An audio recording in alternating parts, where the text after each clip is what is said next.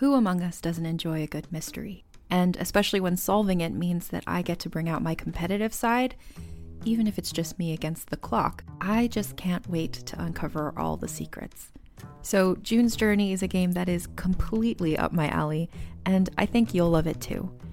In June's Journey, a hidden object mystery game, you play as June Parker, who's on a quest to solve her sister's murder and uncover her family's many secrets. Each chapter brings you deeper into the story, and it's set in the roaring 20s, so beyond uncovering clues, you get to experience the glitz and glamour of the time. June's Journey is definitely not a game I play mindlessly, which I love because I get genuinely invested, and a lot of it is a race against time, so there's a little fun added pressure of trying to find the clues as quickly as you can in each scene. There are also tons of ways to customize the island that you're on, learn more about the characters, and then new chapters are added weekly, so you really can't run out of things to explore. So if you think you're up to solve this case, download June's Journey for free today on iOS or Android, or play on PC through Facebook Games. June needs your help, detective. What do you get when you take two childhood friends with a passion for unexplored history and a whole lot of booze? You get us, Queen's Podcast. And here at Queen's, we are spilling the tea on all kinds of women from history. From New Orleans voodoo queen, Marie Laveau, to Marie Antoinette, and everything in between. Each queen is paired with a cocktail recipe that will totally get you in the mood to hear the fun, dramatic, and juicy stories of fascinating women from history. Listen wherever you get your podcasts. Cheers!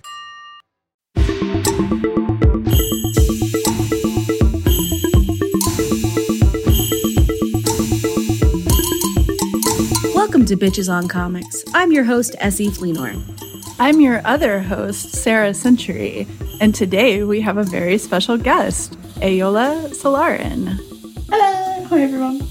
Hi. Where can we find you online? I know where I find you because I follow you on Twitter, but where would you like to be found? I would like to be found nowhere, but um, you know, pending that, um, Twitter is the best place to find me.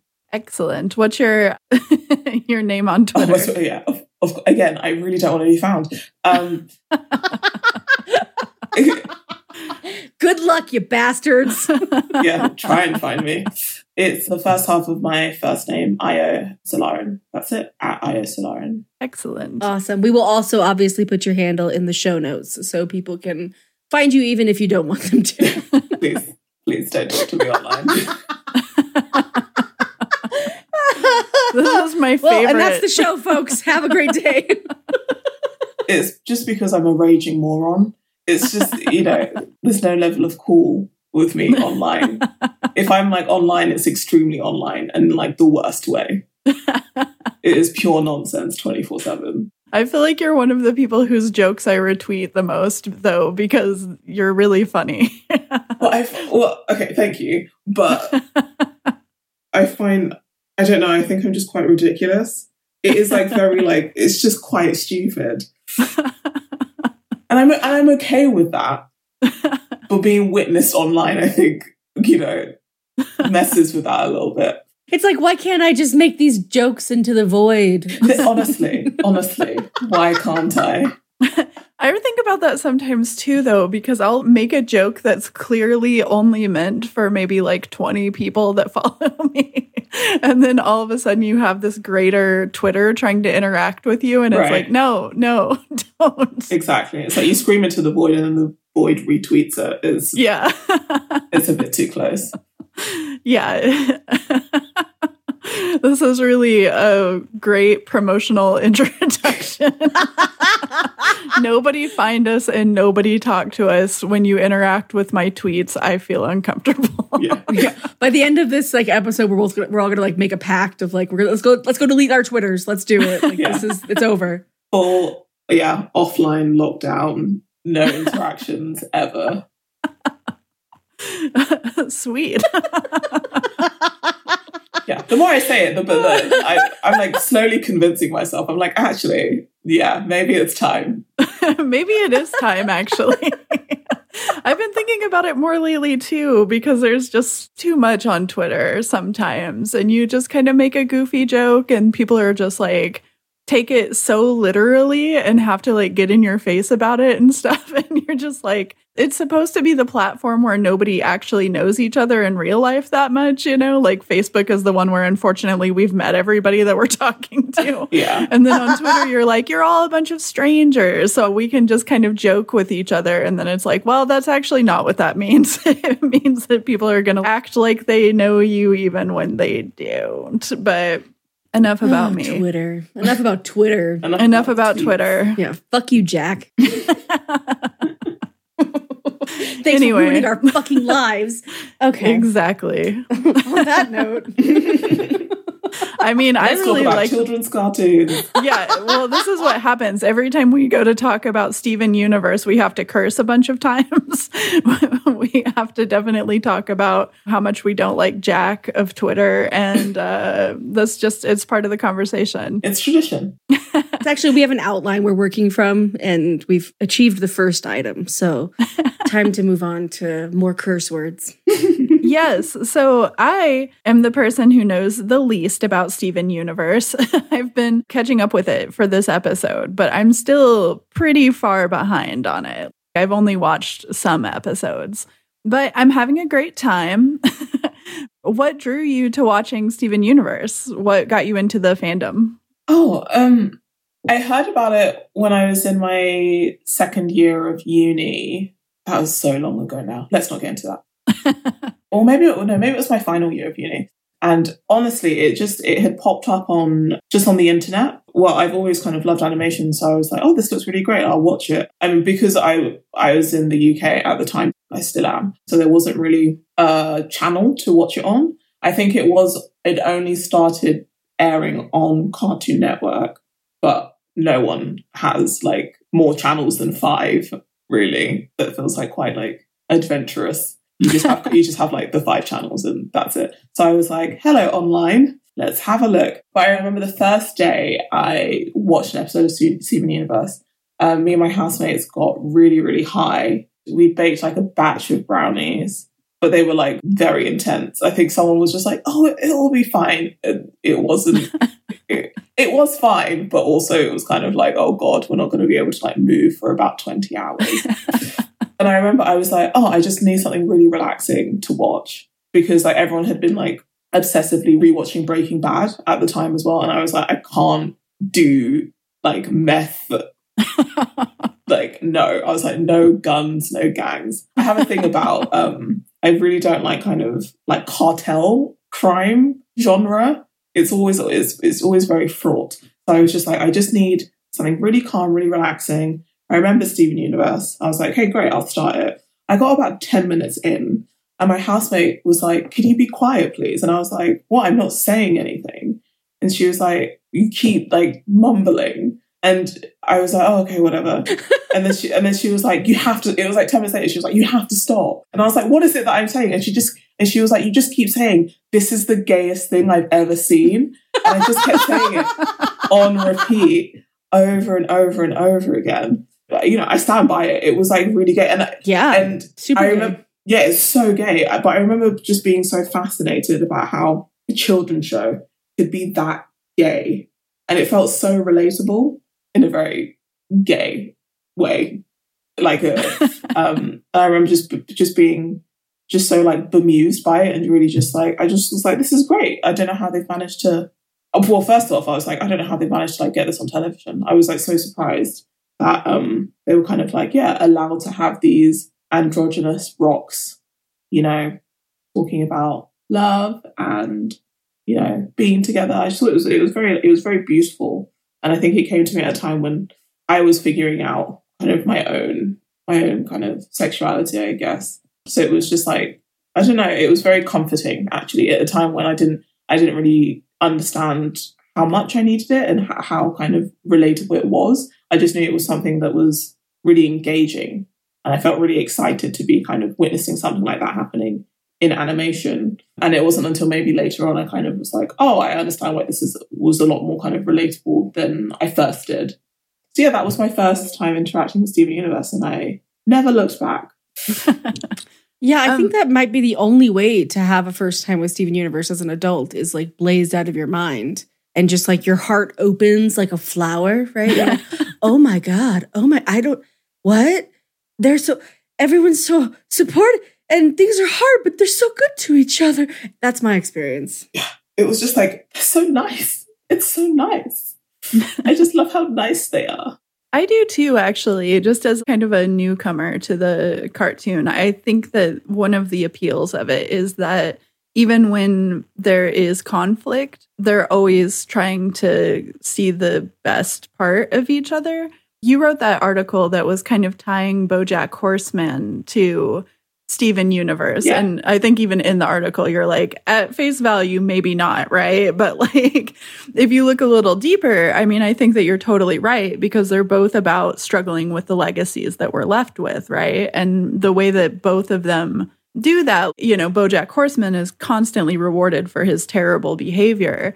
And then he's like, I want to maybe not be terrible. And that's not rewarding, you know, like that's hard. And you don't get any kind of cookies for it, I guess. But with Steven Universe, and that's almost the main drive of the thing is just to get in touch with your legacy and try to reach out to others with the same forgiveness that you want to show to yourself. Maybe this is I'm as I say I'm a newcomer, so you can tell me where I'm wrong on this, but no, I would agree. I feel like Steven U is very much about trying and it's about kind of like reaching out to people. I feel like a lot of the show is about connecting and it really is about kind of like strengthening the community. In that article I wrote, I didn't, I wanted to talk about that a bit more, but it's kind of, it's very much about kind of like the reform of the individual can't happen unless you have support in some way. You have to want to change, but you, you do need an infrastructure that kind of assists you in doing so.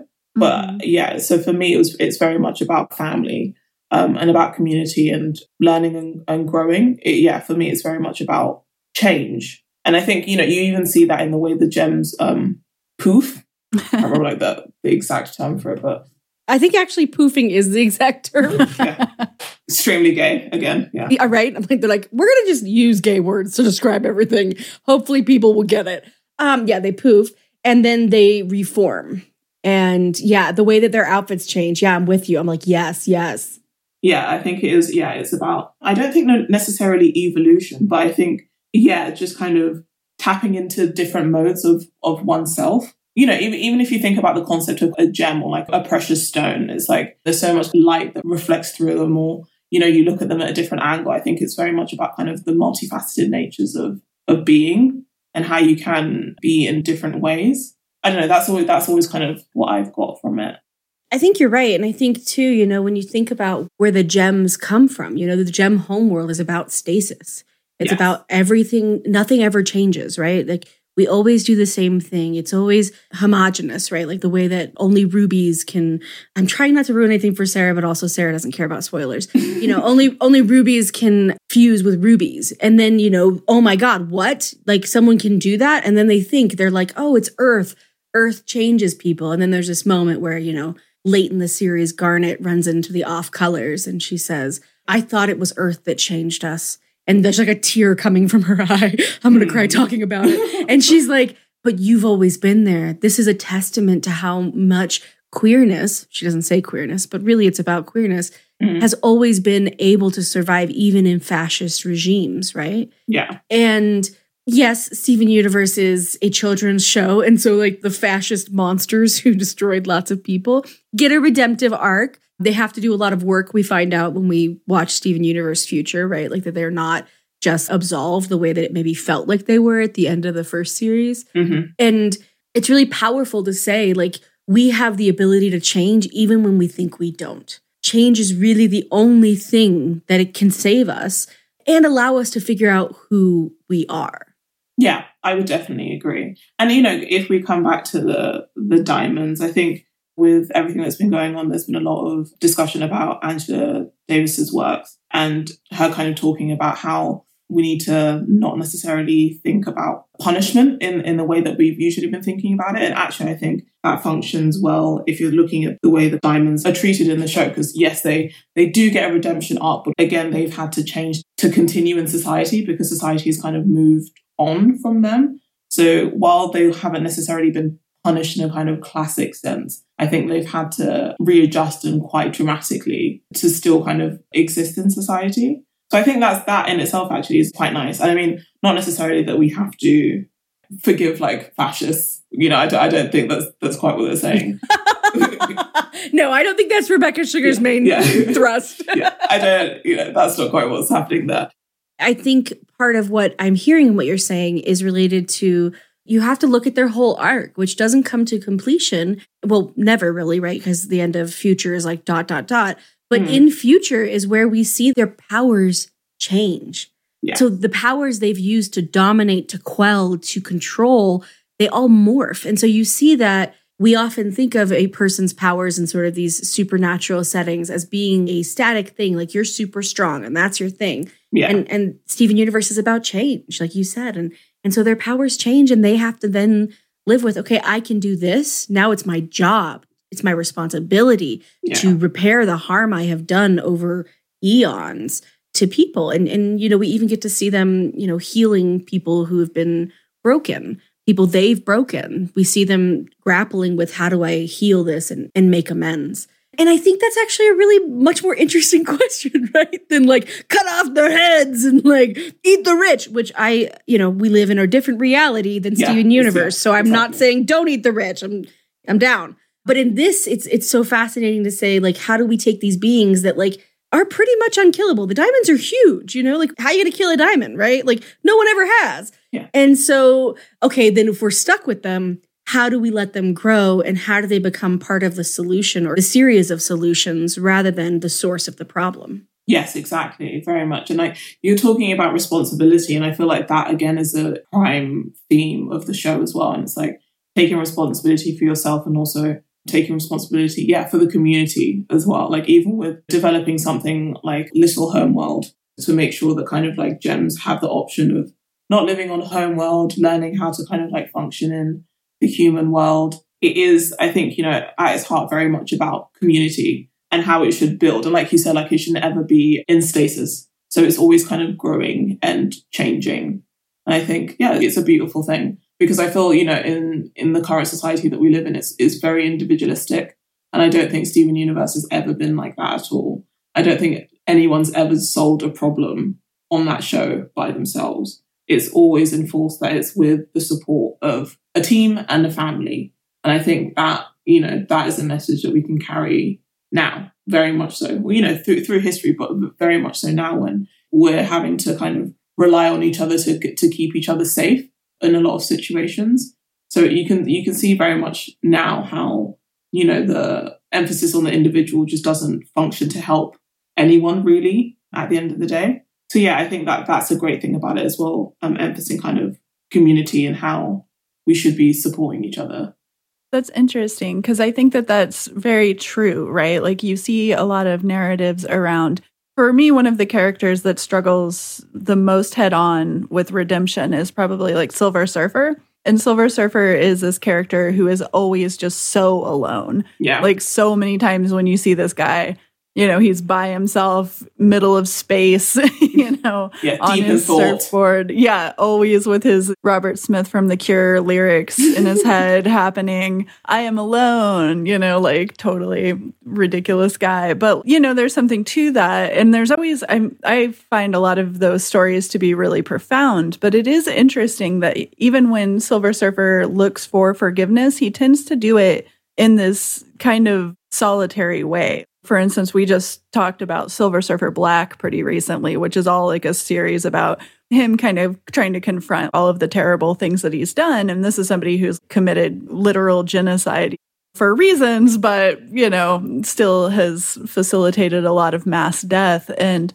his way of getting redemption was to fix something, but then it's also like he just does it kind of all by himself. So he's all by himself when he is talking about forgiveness. And I remember reading that and just being like, but who's forgiving you?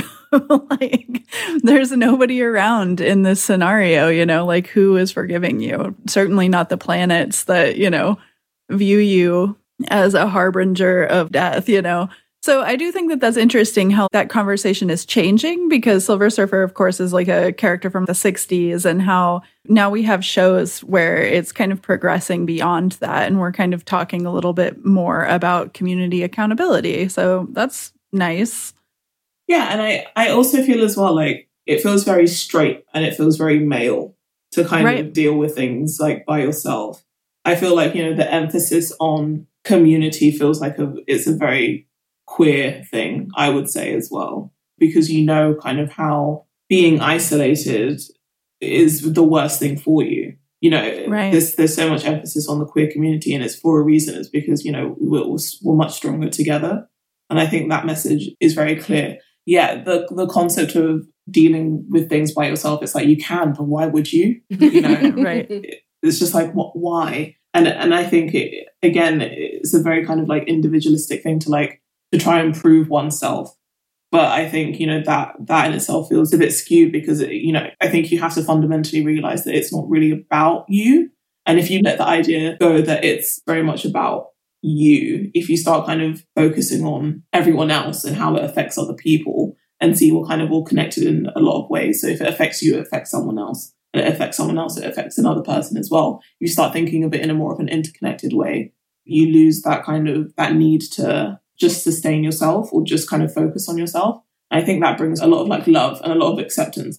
Once once you let go, it's a bit more uh, relaxing. I think maybe that's not quite the right word, but um, it, it feels that it feels less daunting. Know, Yes. knowing that that actually it's not you doing stuff for other people. It's like yes, you are, but you're all doing stuff for each other, and you're all working together at the same time. I think there's a comfort in that. Well, I think that's part of what makes fusion so powerful, right? Because it also rejects the notion that there's any such thing as being a solitary being, right? Like you are always part of something else, right? So Steven and- Exactly. and Connie are Steven and Connie, but they're also both Stevonnie. And they're both not Stevonnie unless they're together. And I think that concept is just so fascinating to think about. Like, how do we owe each other these commitments, right? Like, how is it not just an opportunity for us to help one another, but really seeing, oh my God, like, I'm never okay if you're not okay, right? Like, I'm never going to be able to be free unless you're free. Yeah, And that's a very different conversation. And I think, man, this fucking show. I'm always like, okay, what direction do I take this idea? I don't know. Let's find out together. okay, so like who's who are some of your favorite gems from Steven Universe? My favorite gem is a fusion gem. It's Opal, who's Oh! um, who's pearl and amethyst. I love She is my favorite giant woman. Oh, have you gotten there yet, Sarah? Nope. Oh, Yes. You are in for a treat. Oh, she is such Sarah a knows. treat. She is such a. She's a delight. Yeah, I really like all of the main characters as we're first introduced to them. Like, I think that they're all really interesting. I like that that's not the end of the story. All of the characters seem like you pretty much just told me, but like, but it seems like everybody is kind of branching out into new ways of togetherness and things like that. And that's something that I think is super, super interesting because it's like, but what is this character whenever they are under these circumstances with these people? you know Mhm. so just even having that fluidity of characters is so uh ingenuitive because you know we're so used to ha- just having these very staid archetypes right so i think that that's something that's been really interesting for me as well is just kind of watching how like the characters are obviously going to start branching out into new things yeah i really enjoy that what do you all know about how the show came together? Because I don't know that much about that. So I would love to hear a little bit more about it. I don't know too much. I know that Rebecca Sugar worked on Adventure Time, Mhm. and a lot of the songs that feature on Adventure Time, um, she did. Um, so I think they pulled quite a few people from that production when, maybe not necessarily when it was done, but they pulled quite a few people um, from Adventure Time to work on Steven U. But beyond that, I don't know that much really. I know a little bit about the idea origination, but that's about for production about what I know too. I know that part of what uh, Rebecca Sugar was trying to do was write a story for her younger sibling to make it clear, I believe younger sibling, that it that uh, you can just be who you are and be loved, like for your gender fluidity. I believe. I don't know the exact identity of her younger sibling, but also Rebecca Sugars uh, identifies as a non-binary woman, and so I know that she wanted to grapple with how do we represent non-binary women? And that's why the gems all use she because they're all non-binary women and they're a society of non-binary women And so I know that that was part of what she wanted to do. And then I know she wanted to also grapple with the legacy of animation, particularly in the film, which you can tell in the way that Spinel is super cartoony is is another way that I, uh, Sugar was trying to grapple with like that legacy of animation and how particularly like female or queer coded characters, but also like how the body is treated in those instances and how, you know, there's so much hyper violence in a lot of our old cartoons. And she wanted to grapple with like what does trauma actually mean? So i know that some of the those are some of the thematic roots but as for yeah for the production i really don't i don't know. Now i'm like oh gosh should i go google this? Maybe i'll go google it I don't think you have to worry about it too much because that kind of tells me a little bit about what I was wondering. Also, I was just thinking how funny it must be to be like, go from Adventure Time, which is already in and of itself a pretty gay cartoon, and to be like, and now we're in Steven Universe territory. This is literally the gayest. yeah, it can only get gay from here, I guess. yeah, I, I feel like Rebecca Sugar was like sitting in her room, eyes closed, going, hmm, where can I up the queer? Hmm, you know what?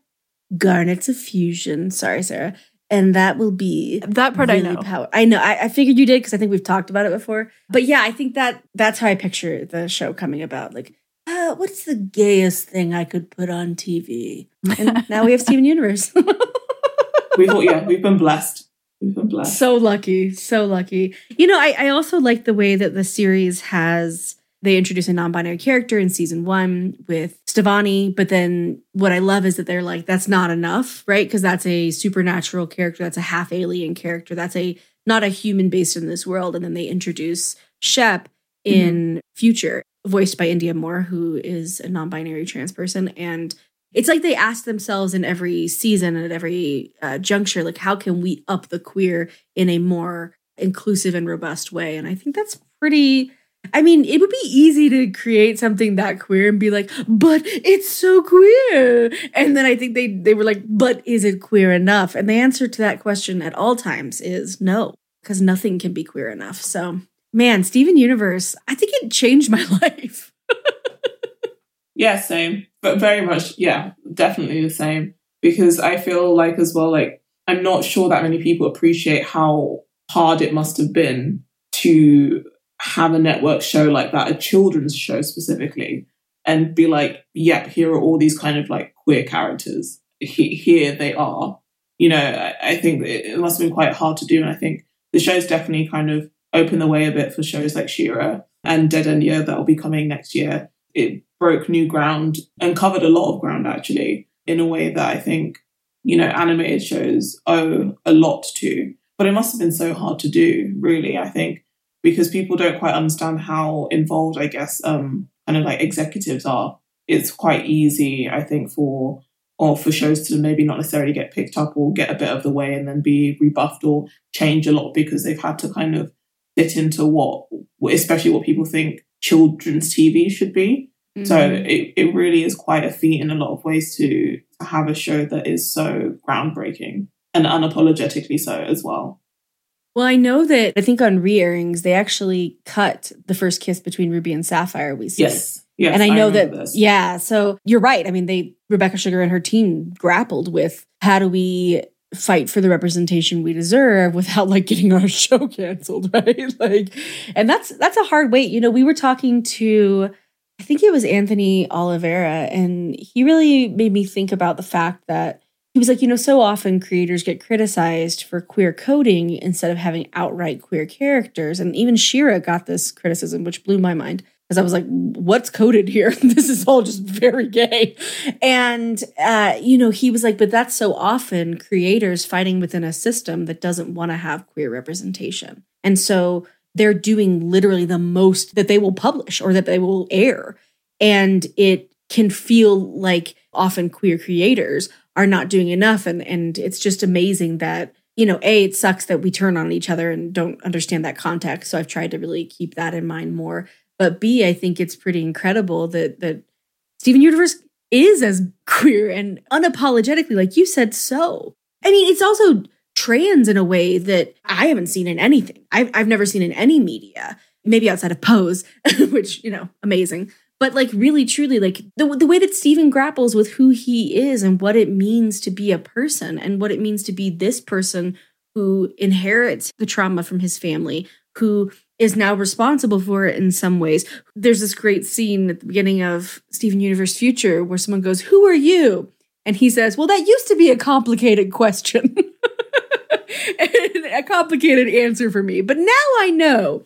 And I thought that was just such a sweet embrace of, of his identity. I don't know if you all have seen it, but Sugar also wrote a children's book called The Tale of Steven, and it's an accompaniment for the Steven Universe series finale, Change Your Mind. And it's a children's book told from Steven's perspective, White Diamond's perspective, I think also maybe Yellow and Blue as well. And it's this conversation where, again, White repeats her argument of, if you won't be yourself, I'll make you be yourself. And Steven's like, no, I am myself. What are you trying to make me be? And it's just such a, a fundamentally trans argument that, like, this is myself, that I'm not something that you think I am, but I am this person. Fuck, that's in an animated series? That's in a children's book? Like, what is happening? that's so incredible. I know, it's so good. It's, yeah, this level of like authority being like, you are not what you're supposed to be and I will make you so. And it's, and you know, it's just like, that's impossible. That's impossible for you to do because I am.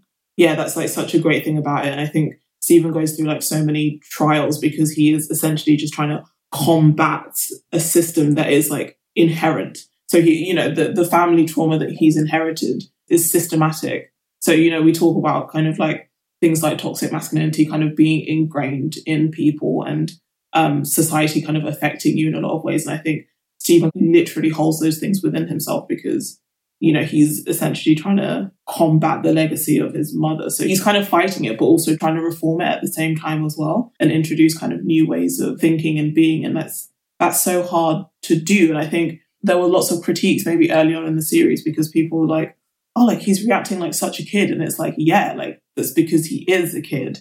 But also, it's like, yeah, there's so many queer kids, trans kids that do have to confront these systems that don't want to allow them to be. And, you know, he deals as best he can, well, you know, better than I bloody would anyway. And, better than um, the gems do. yeah, exactly. You know, than than the almost adults that he lives life with. You know, but it's also great that he's a kid because he's like, well, there has to be a different way. Because I think you know, with the gems, they're very much like you know, we were in a war. You don't know what it was like.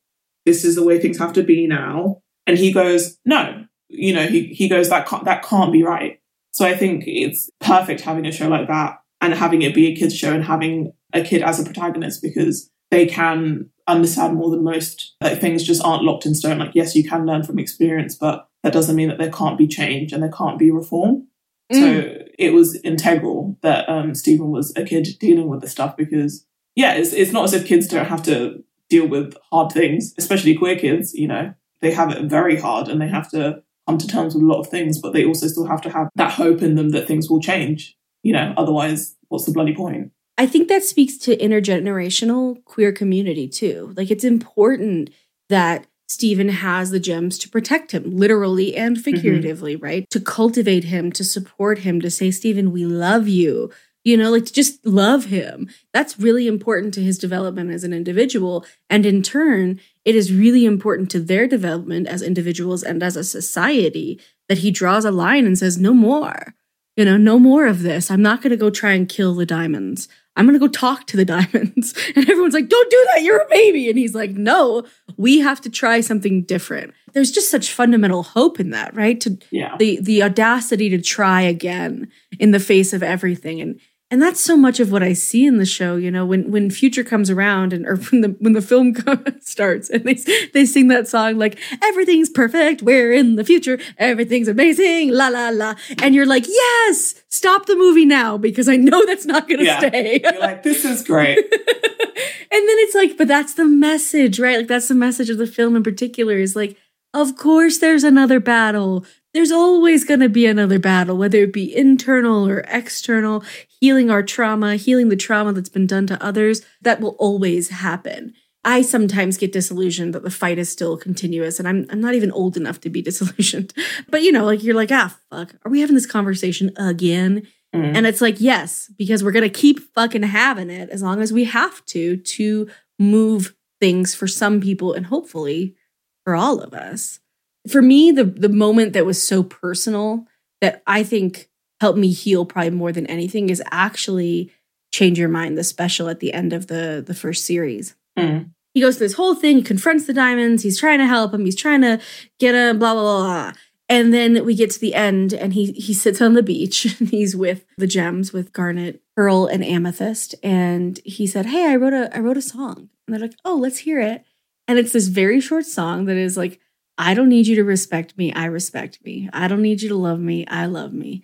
But I want you to know you could know me if you change your mind. And that was the moment that I understood how I felt about my family that didn't embrace and care about my queerness. I don't Yeah. give a fuck what they think. I don't. But if they wanted to, if they wanted to grow, if they wanted to be more, I'd be happy to let them into my life. But I honestly had never put the words to it.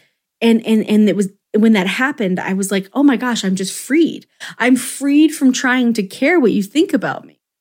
And I'm freed from trying to save you from your own homophobia, your own internalized hatred, the ways that you have put the binary on yourselves that are suffocating you. Those are your problems, man. But if you want to talk, you want to come know me, you want to experience the liberatory feeling of community, I'm with you. But I can't hurt myself to save you. And that I was like, oh my God, this little little baby on this beach playing his little ukulele, singing about his evil fascist family from the stars, just like helped me heal so much. Yeah, it's such it's such a great show for that. And I think that's the reason why so many people of all ages love it because you're you'll be sitting there like watching an episode and you'll be like, fucking hell, this has got this is like it's hit me like very personally. Like you know when um the classic episode where you where everyone finds out Garnet is a fusion and um she sings uh, stronger than you and the line um yeah, it's so good, right? The line "I am a conversation" I feel like hits so many people because you know that in itself feels like such a queer thing as well. It's like you you aren't just one thing; like you're mixed up of so many things, and you're. I think queer people have to, yeah, you have to kind of talk to yourself consist like regularly, consistently, because even if you know one day you're like, oh, uh, I'm a lesbian, and then you're like, actually, I'm probably bisexual, and then you go, actually, I'm probably pan- pansexual, and then you go, actually, I'm not a woman at all or you know and it's like you you you realize that once you disregard kind of gender and sexuality as you know it you realize that it's it's an ongoing process and you continue to talk to yourself about it because yeah it is it's an ongoing conversation that you have with yourself and you realize like yeah again we go back to like you're not a static thing. Like you again you, you're consistently uh, changing even in these like little minute ways so it's like yeah again very much knowing that you're an amalgam of so many different things. And I think, like, uh, yeah, it's such a good thing about the show. Just fusions in general, knowing they're just they're mixed up of so many different cool things and like different beings. I think is really great. Because it reflects on how you change over your lifetime too, right? Yeah. Like so so much.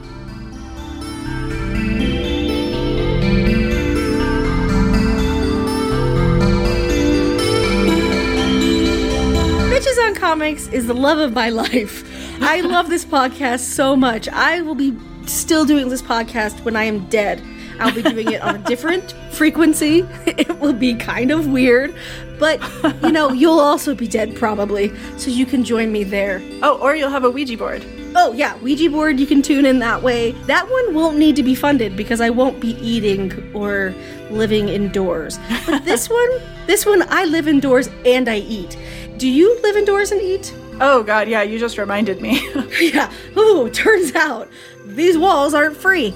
And so we really want to keep making this podcast for forever. The way that we're going to be able to continue doing that is to have your support. There are a lot of ways you can support us. You can follow us on Instagram or Twitter at, at Bitches on Comics. You can rate and review us. But the strongest, most helpful thing you can do is become a patron. We have patrons at all levels. So you can join us at $2, you can join us at $20, you can join us at a million dollars. Um, if you can join us at a million dollars, we're going to donate all of that money to help other people, but we appreciate that you're, you know, redistributing some of your wealth. So, you know what? Find us. We're at patreon.com slash bitches on comics. Not only can you support us, but when you do become a patron at any of those levels, you get cool perks. You get reviews of more comics. You get lists of more comics. You get playlists to go with comics. We're talking comics, pop culture, books, movies. We're doing it all. If somebody donates a million dollars, I want to keep 5,000. Okay, Sarah, you can keep 5,000. I need a car. That makes sense. Okay, thank you, everybody. As a podcast network, our first priority has always been audio and the stories we're able to share with you. But we also sell merch, and organizing that was made both possible and easy with Shopify. Shopify is the global commerce platform that helps you sell and grow at every stage of your business, from the launch your online shop stage all the way to the did we just hit a million orders stage. Whether you're selling scented soap or offering outdoor outfits, Shopify helps you sell everywhere. They have an all in one e commerce platform and in person POS system, so wherever and whatever you're selling, Shopify's got you covered. With the internet's best converting checkout, 36% better on average compared to other leading commerce platforms, Shopify helps you turn browsers into buyers. Shopify has allowed us to share something tangible with the podcast community we've built here, selling our beanies, sweatshirts, and mugs to fans of our shows without taking up too much time from all the other work we do to bring you even more great content. And it's not just us. Shopify powers 10% of all e commerce in the US. Shopify is also the global force behind Allbirds, Rothy's, and Brooklinen, and millions of other entrepreneurs of every size across 175 countries. Because businesses that grow, grow with Shopify. Sign up for a $1 per month trial period at shopify.com slash realm, all lowercase. Go to shopify.com slash r-e-a-l-m now to grow your business no matter what stage you're in. Shopify.com slash realm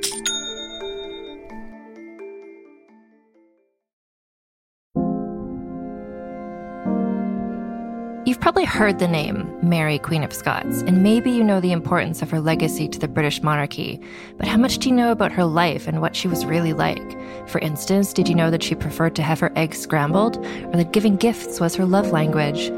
In my podcast, Vulgar History, we'll be talking about all that and more during an eight part miniseries about the fascinating life of Mary, Queen of Scots. Vulgar History is a feminist women's history comedy podcast where we don't shy away from the messy, complicated lives of women from the olden times. Particularly with women in history, it's easier to use broad strokes to portray who they were, and it's like we forget they probably also had messy lives, complicated relationships, and maybe things weren't as black and white as they might seem in a textbook. But I'm dedicated to sharing the sides of the stories we don't always hear, and each episode is supported by rigorous historical research. Turns out there's really something about Mary Queen of Scots. So be sure to tune into my series about Mary Queen of Scots and check out the other incredible women I've talked about while you're there. You can listen and subscribe to Vulgar History wherever you get your podcasts and learn more at vulgarhistory.com.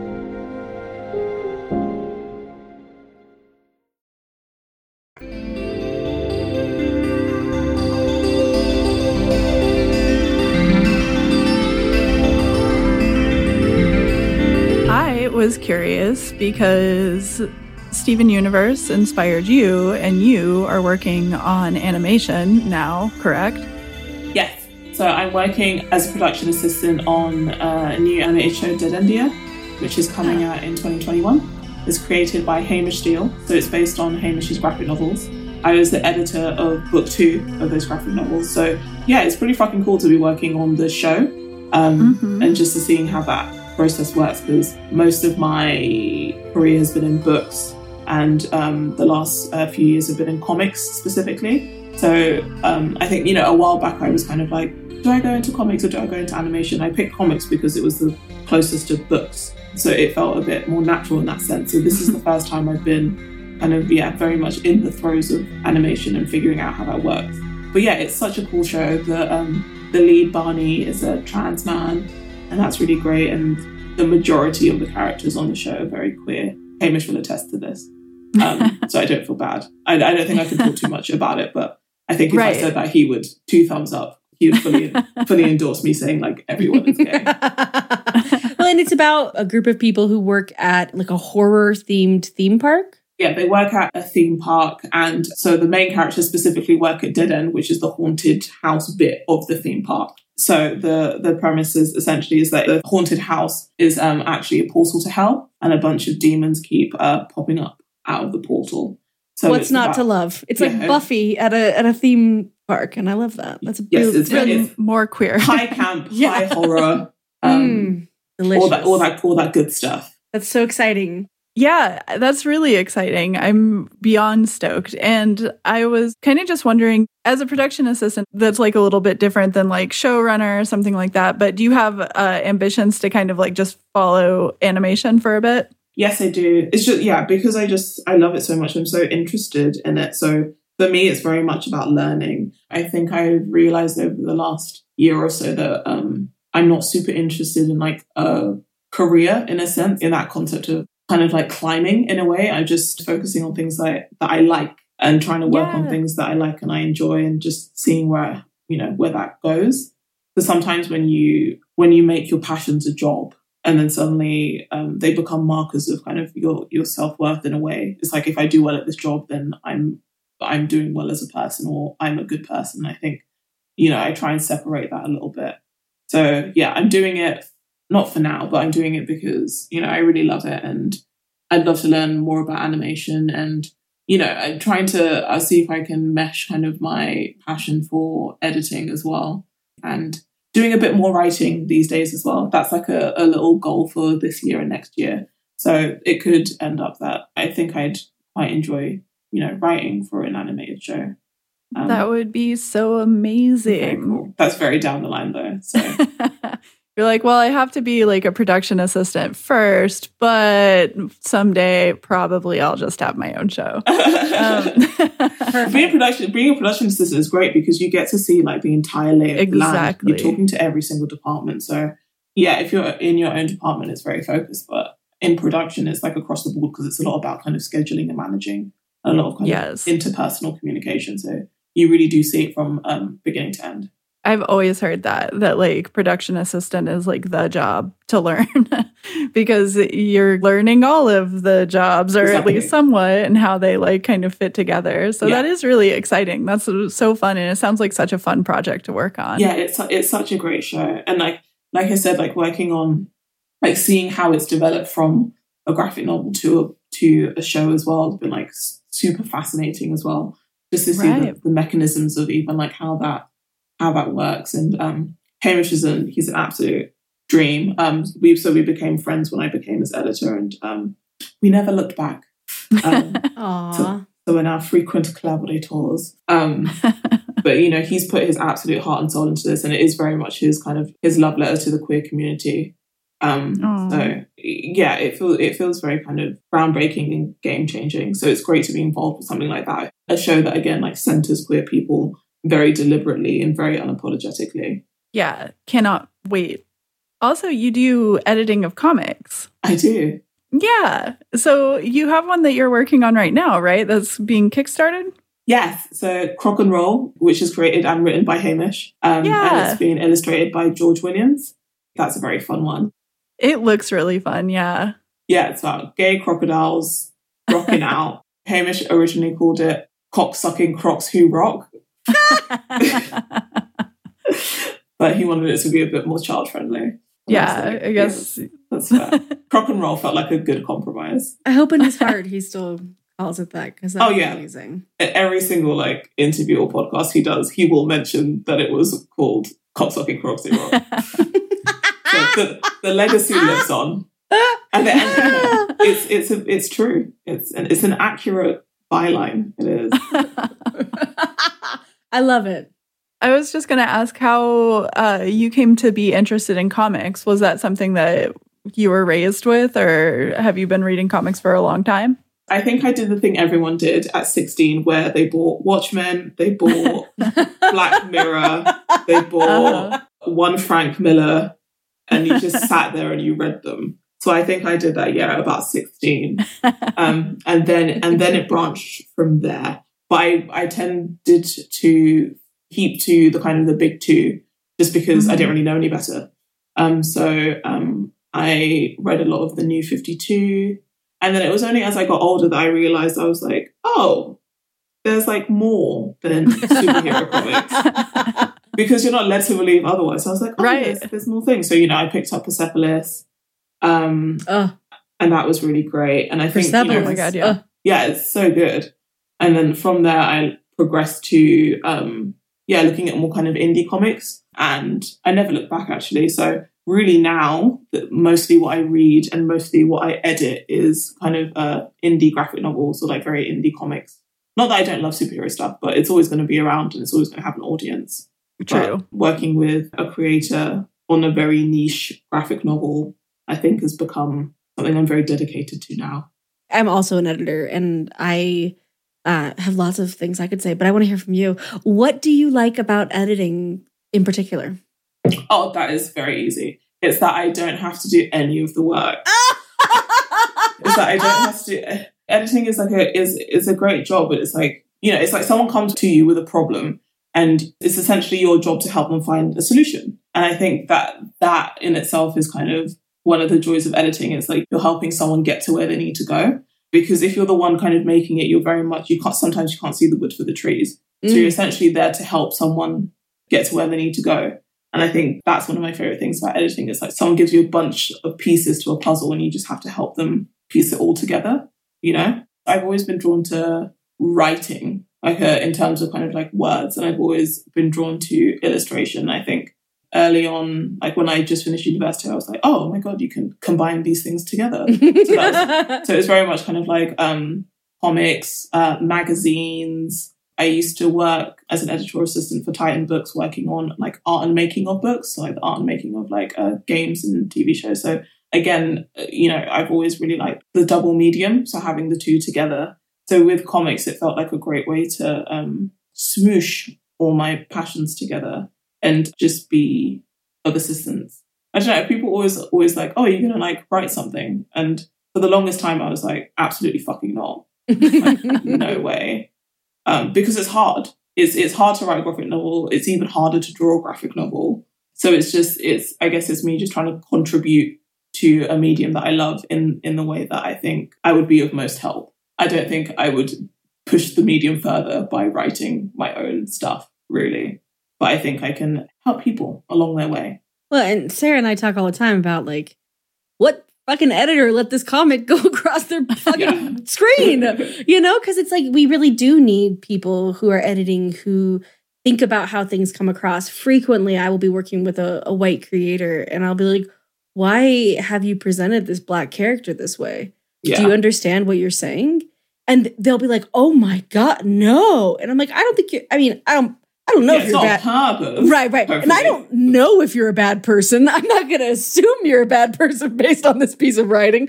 But I do think you need to deal with the racism that's showing up because you're a white person in a racist society. We don't think about how writing is in so many ways dealing with our subconsciouses. We're putting so much on the page and we're like, this is just how people talk. And someone's like, mm, that's not how anyone I know talks. And you're like, wait a second, this is my issues? Great, perfect. So I do think you're right. Like editors have this capacity to come in and say, like, yeah, let's parse out this piece here. Like, what's happening? What's not working here? I used to always say that what I loved about editing was uh, I get to find all the problems and then I get to help someone figure out the solution. But like when I'm writing my own stuff and I find a problem, there's no one to help me figure out the solution. Yeah. Right? It's just me and the page. Exactly. Yeah, exa- yeah, it's definitely like I feel like, you know, editors are the kind of like last line of defense where you, you do have to take a level of responsibility. Like, while it's not your name on something, you have to make sure that the creative doesn't look like a fool. And it is it's your job to kind of to make them the best that they can possibly be. So so yeah, and sometimes that that means that you're like, what the fuck is this? Like what is that? Explain this. You do have to call people out sometimes. But you know, it's always for their own good and for society's own good. Yeah, for society's own good, because that happens. I mean, we see that all of the time where, I mean, especially in comics almost, but like, you know, other authors, for instance, Stephen King, where it's like you just make it to a certain point, they become famous enough, and then it's like they choose their editors, and their editors are people who won't call them out. And so you just see them making these blatant, glaring mistakes in their writing, and they just do it again and again for the rest of their career. Mhm. I don't think that anybody's ever read a Stephen King book and been like, yeah, this needed to be 2,000 pages long. like, they, it's like, you, maybe somebody should have told you about the 500 pages that were just you going off about your own personal biases, you know, and stuff like that. So I always think that editors do so much work. And I just hope to God that I never make it to a place where I'm like, I'm going to choose my best friend editor who will never tell me when I'm wrong or something like that. Because I mean, you know, as he is my best friend editor, but like also will tell me when I'm wrong, you know? So I, I think that editors are very, very important. I do have a best friend editor. Um, her name is Nor. She'll probably listen to this. I love you. Yay. Hi. Shout out. We love you too. Yeah. You're the best. Good. She is the best. Um, but yeah, I mean, frequently half our conversations are like, "This is garbage. You need to fix this. This is not good." but you know, you, you need someone. You need someone to say it to you, especially Yes. sometimes when you know you're like, "Is this bad?" And then they go, "It is. Yes." You just need someone to to say that to you. But at the same time, you go, "Is this is this good?" And they go, "Yeah, it's fucking amazing." So you know, it's it's not it's not all it's not all bad times. yeah. you do need a level of critique, especially when you're producing art that's going out into the world. And especially in comics as well, which is such a still such a small community as well. I think because it's it's not necessarily new, but I feel like comics criticism still has kind of a ways to go and it's still being Yeah. kind of comics as a medium still not quite taken seriously. So it feels in a lot of ways that it's still quite fledgling. But it just Mm. means that there's more opportunity to get things right. You know, so to avoid situations where you have, like you said, like Stephen King's. You know, it's it, we get to do it properly. Well, whenever I'm trying to explain to a, a writer, especially one who I know is, you know, maybe a person of color, maybe queer, you know, really not trying to do harm, I I will say, listen, my my job as an editor is to mitigate harm. Harm against the author. Like I can't have you out here showing your ass. A because you don't need to be doing that, and B I don't want my name with someone who's doing that and it's my job to mitigate harm to readers. So I can't let you have a story where your gay character is only there for you to tell us something about the AIDS epidemic. We don't know anything about their life. Like no, like don't include them. You know, like if you can't do justice, don't do it. And I think that's like a an important part of the work and and in explaining to people, you know, sometimes we can think of writing of creating art as like this neutral thing. Like I'm just telling a story. It's neutral. I'm sure Stephen King sits around thinks this is not transphobic. This is neutral. I know he thinks that. Yeah, right. And like, and, and we know for a fact that's not how any of this works, right? Like there is no neutral Yeah, piece exactly. of art. Like all art has an opinion and a perspective and an argument. It's so important to as we help people move from just straight up writing to creating something that goes to be read by other people, right? Like you're now entering a discourse and saying, I have something to say. Listen to me. And it's like you may only get one one shot at the mic, you know? And you have to really make sure you're doing something that you're not going to you know, we all regret things we've written or ideas Oh, yeah. we've had Yep. or whatever. Like that's part of the process. But like to to make sure you're not doing something that you're like, oh, this is my American dirt. I have literally done damage to tens of thousands at least of vulnerable people at the moment in time in which I am publishing this book. Right? Like that's an extreme example. But I don't want to be that person, no matter how quote Yeah. unquote good my story is or authentic place it comes from or whatever, you know? Yeah, exactly. But yeah, that's so true. I've been thinking a lot about comics criticism and what kind of role that plays. You know, like I said, like it, it still feels a little bit fledgling in some ways, and knowing that something has kind of like a short run, you know, you have to like decide whether it's like, is it worth saying something about this? And, you know, all, Right. the, all this kind of conversation about like, I don't feel like I'm um, super famous. I don't feel like I have any like that much influence or I don't feel like I'm a prominent voice in like the comic industry and people using that to kind of uh, shield themselves from critique in a way. You can understand it to an extent, but it does feel quite disingenuous as well because it's just, yeah, not wanting to take responsibility for your art and it's being consumed by the public. Right. And it's important to note that comic criticism is genuinely a mess. Like mm-hmm. there's you're in a really complicated spot because chances are all of the people that you're writing about are on the same Twitter as you mm-hmm. and like you have really aggressive fandoms coming after you for saying literally anything. Like yeah. you could say really pretty much anything and have people come after you. Um, Kevin Smith, like an actual Kevin Smith, whenever he came man. after, oh my god, oh yeah, my that was god. ridiculous. Him and his jorts. it's like you know, you should not be talking. Yeah, yeah, why do you have this much time if you're Kevin Goddamn Smith to like be like scanning Twitter for people saying things that you don't like about you? Get over it. But in comics, you notice there's this old guard of straight white dudes that kind of won't let that go. And like they will come after you, you know, if you criticize them. There's a ton of people who have had issues with that.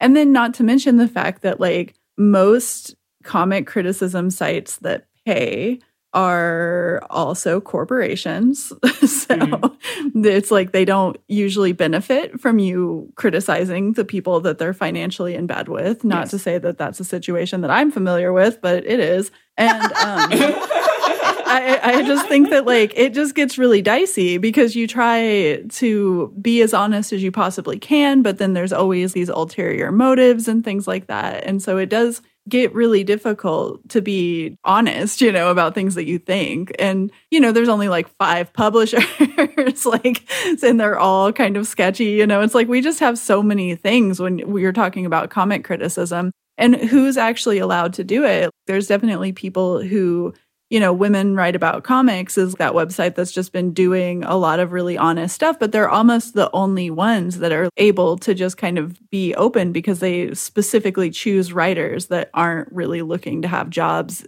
in comics. Yeah. And people who just want to be critics, which is really great, but then like they, you know, there's no money in it. Yeah. It is a convoluted situation when you talk about comic criticism because there has been works that are just profound, brilliant works of comic criticism. Like that's definitely a thing, but that is not what is focused on when you talk about comics criticism. Somebody's like, "Oh, you mean like CBR?" And it's like, "No, that's really just kind of a website full of commercials, right?" Like mm, yeah. So, yeah, it's complicated.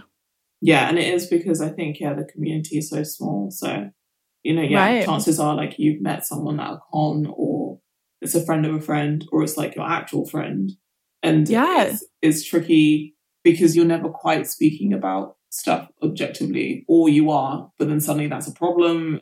Yeah. And it's proven to be a very hostile to criticism field. Like yes. the people who are criticized tend to lash out and they might ruin your chance of working ever again. Yeah. You know, like you really never know what direction it's going to go in. And so, yeah, I would say that uh, there's a really high level of aggression towards comics critics, people who are just working as critics.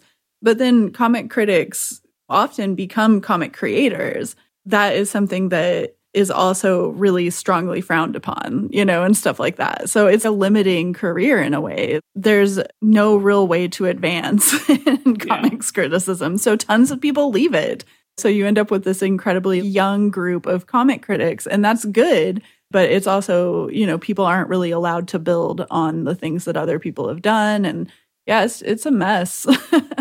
Oh it's a shame as well because it is needed to push the field. And yeah it's just an environment that doesn't foster it or encourage it at all which is absurd. It really cancels you out in a lot of ways too because i think that critics are in general usually the hated people of any industry. But yeah in comics people really want you to be only a cheerleader or only a villain, you know, and it's like you really mm-hmm. don't have any room for recourse outside of that. And it's kind of a messed up situation. And we've sort of, as a pod, steered clear of that by being like, we're here to tell you about good things. If there's a bad thing, we're going to interview somebody and they'll tell you about the bad thing.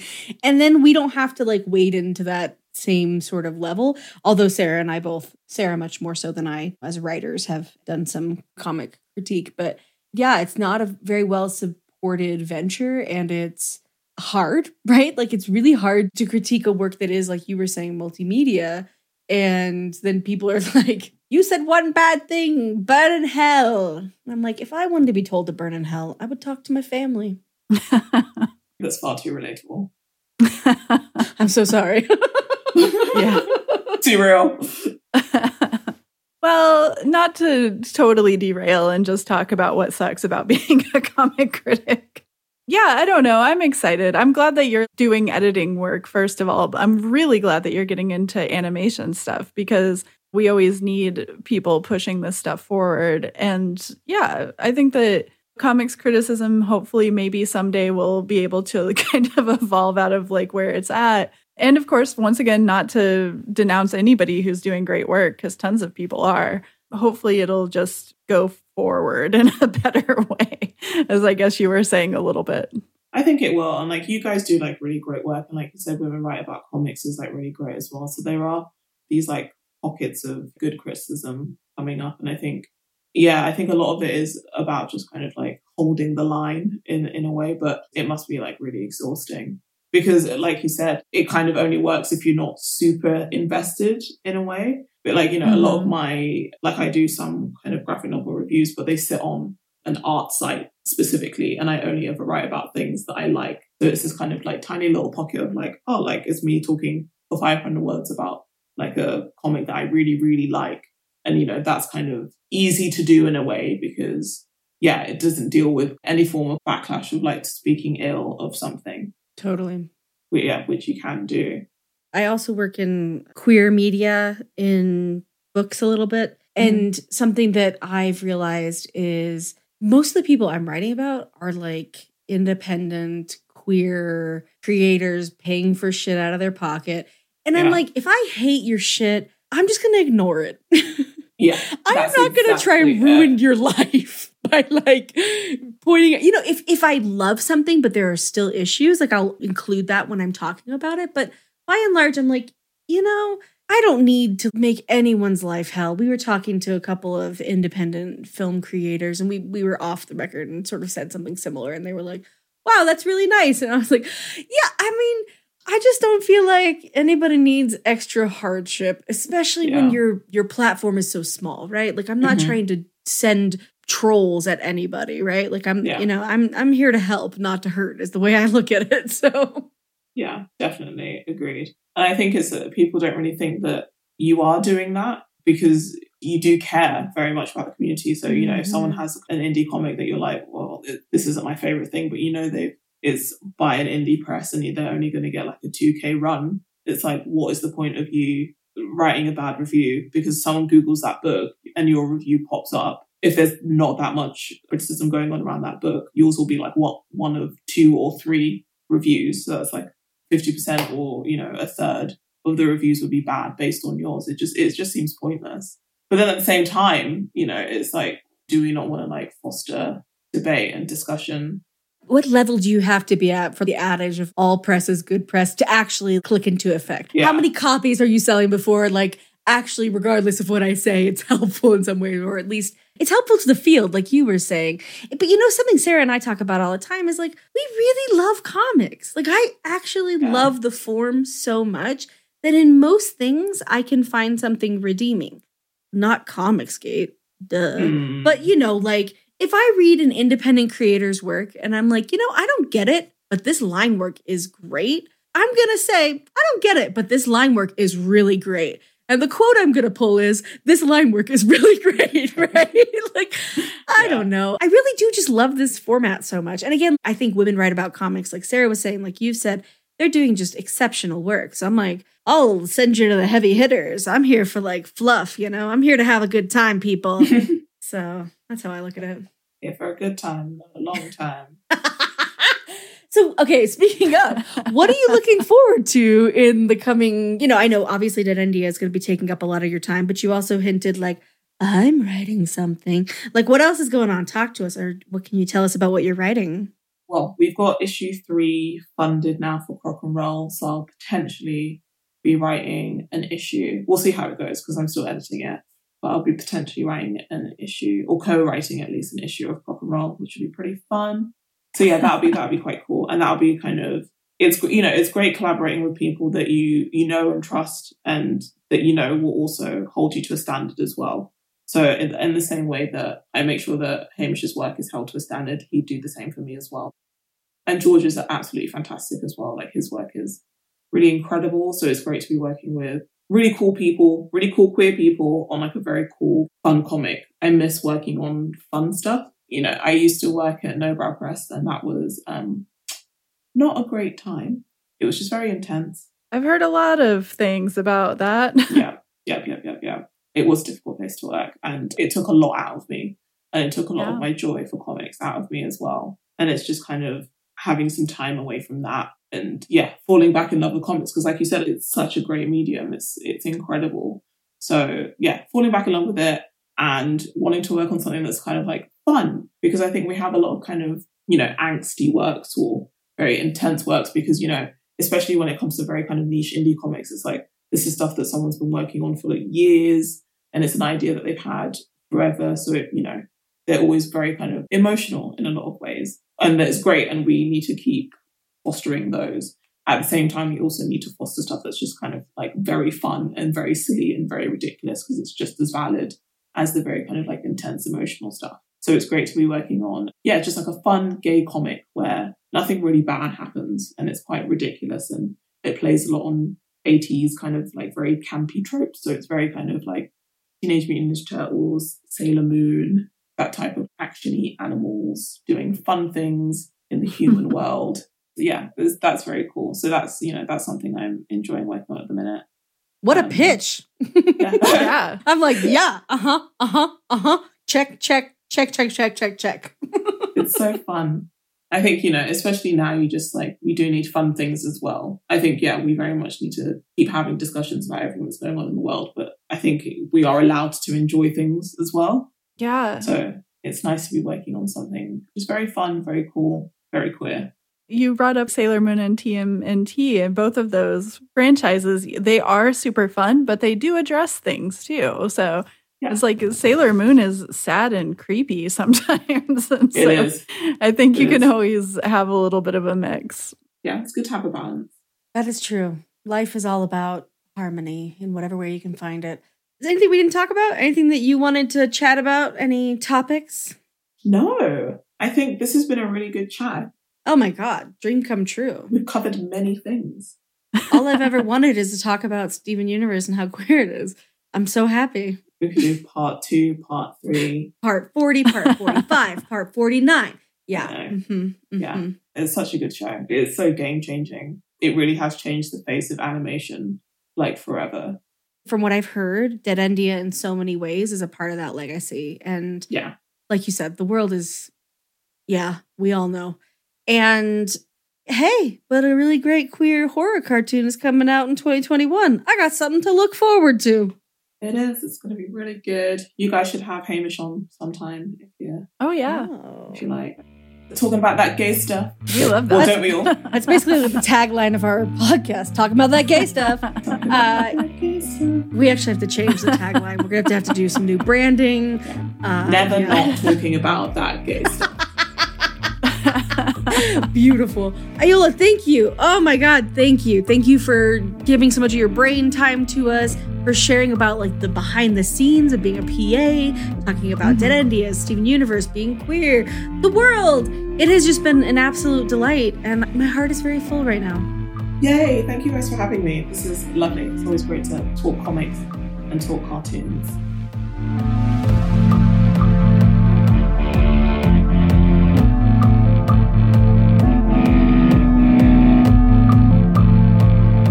We're a podcast that is all about making comic books more accessible to LGBTQ folks and women.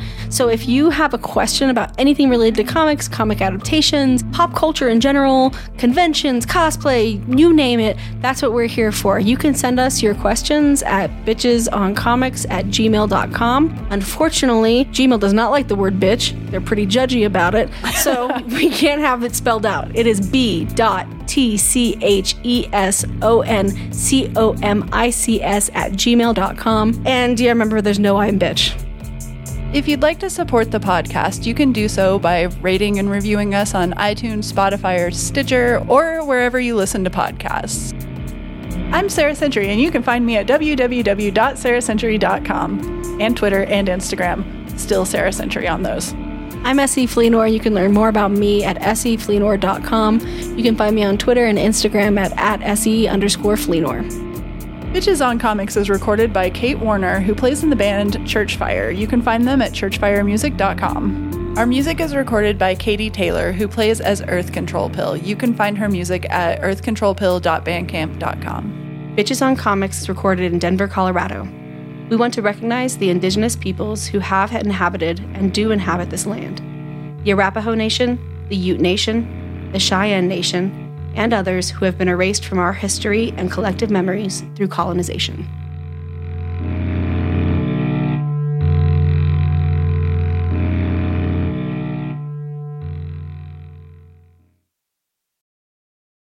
In a world saturated with glossy facades comes a podcast that's breaking barriers. This is Reppin'. It's where we do a deep dive into subjects like belonging, to mental health, to courage, and more. On Reppin', you'll meet the faces you think you know and discover their untold stories. It's real, it's intimate, and it gives you insight into the real person behind the images. In a world of pretense, Reppin' strips it all down. No filters, no facades. Learn and be empowered, and find inspiration through thought provoking stories that resonate with your journey.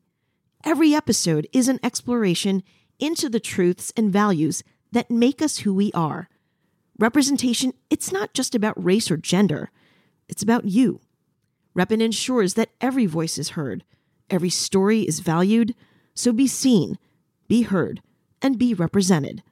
Listen to Reppin wherever you get your podcasts.